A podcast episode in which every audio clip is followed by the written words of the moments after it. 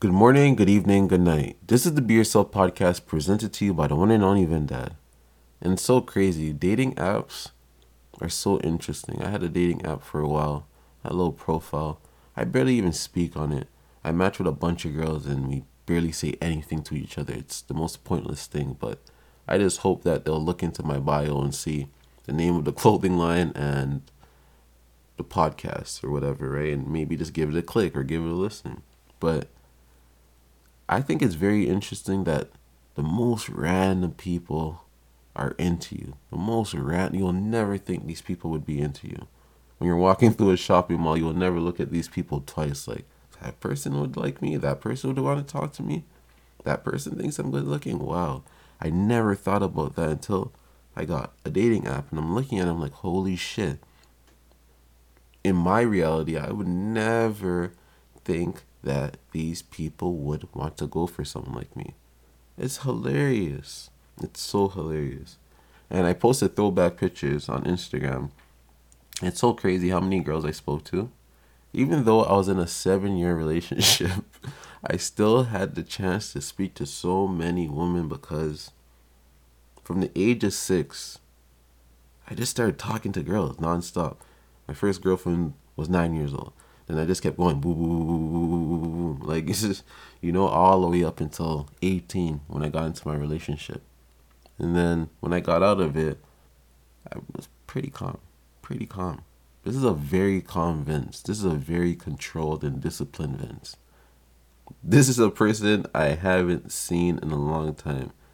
The last time I seen myself like this actually was one time when I was like around 16, I was very focused on something that I was doing. I wasn't really around. I'm lying. I'm lying. I just try to sound like. I just try to sound like I was a, a fucking slut back in the days, but I was I was pretty bad. Like, I posted three things. The fact that I can put my phone down and pick it back up after an hour, and my phone is at 15 messages right? And it's all girls that used to have a crush on me or that I had a crush on or that liked me or any of those type of things. It's crazy. Like I'm just like, holy shit, Vince. Bro, I don't even know if this is normal. I think you're way above the average mark, buddy. Way above. But I was a fly ass kid, man.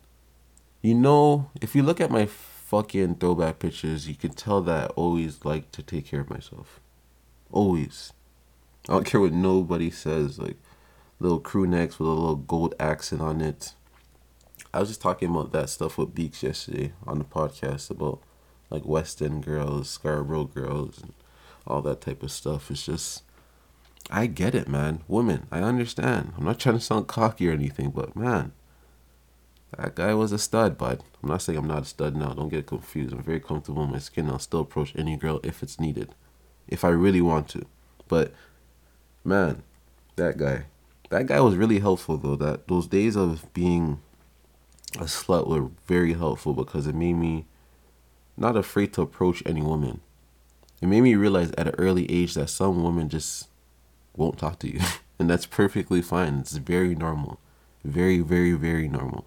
And when I got into a relationship, that's when I learned how to actually deal with one woman better touch her a certain way, talk to her a certain way, like all those type of things you learn from going through those experiences. So never run away from those things.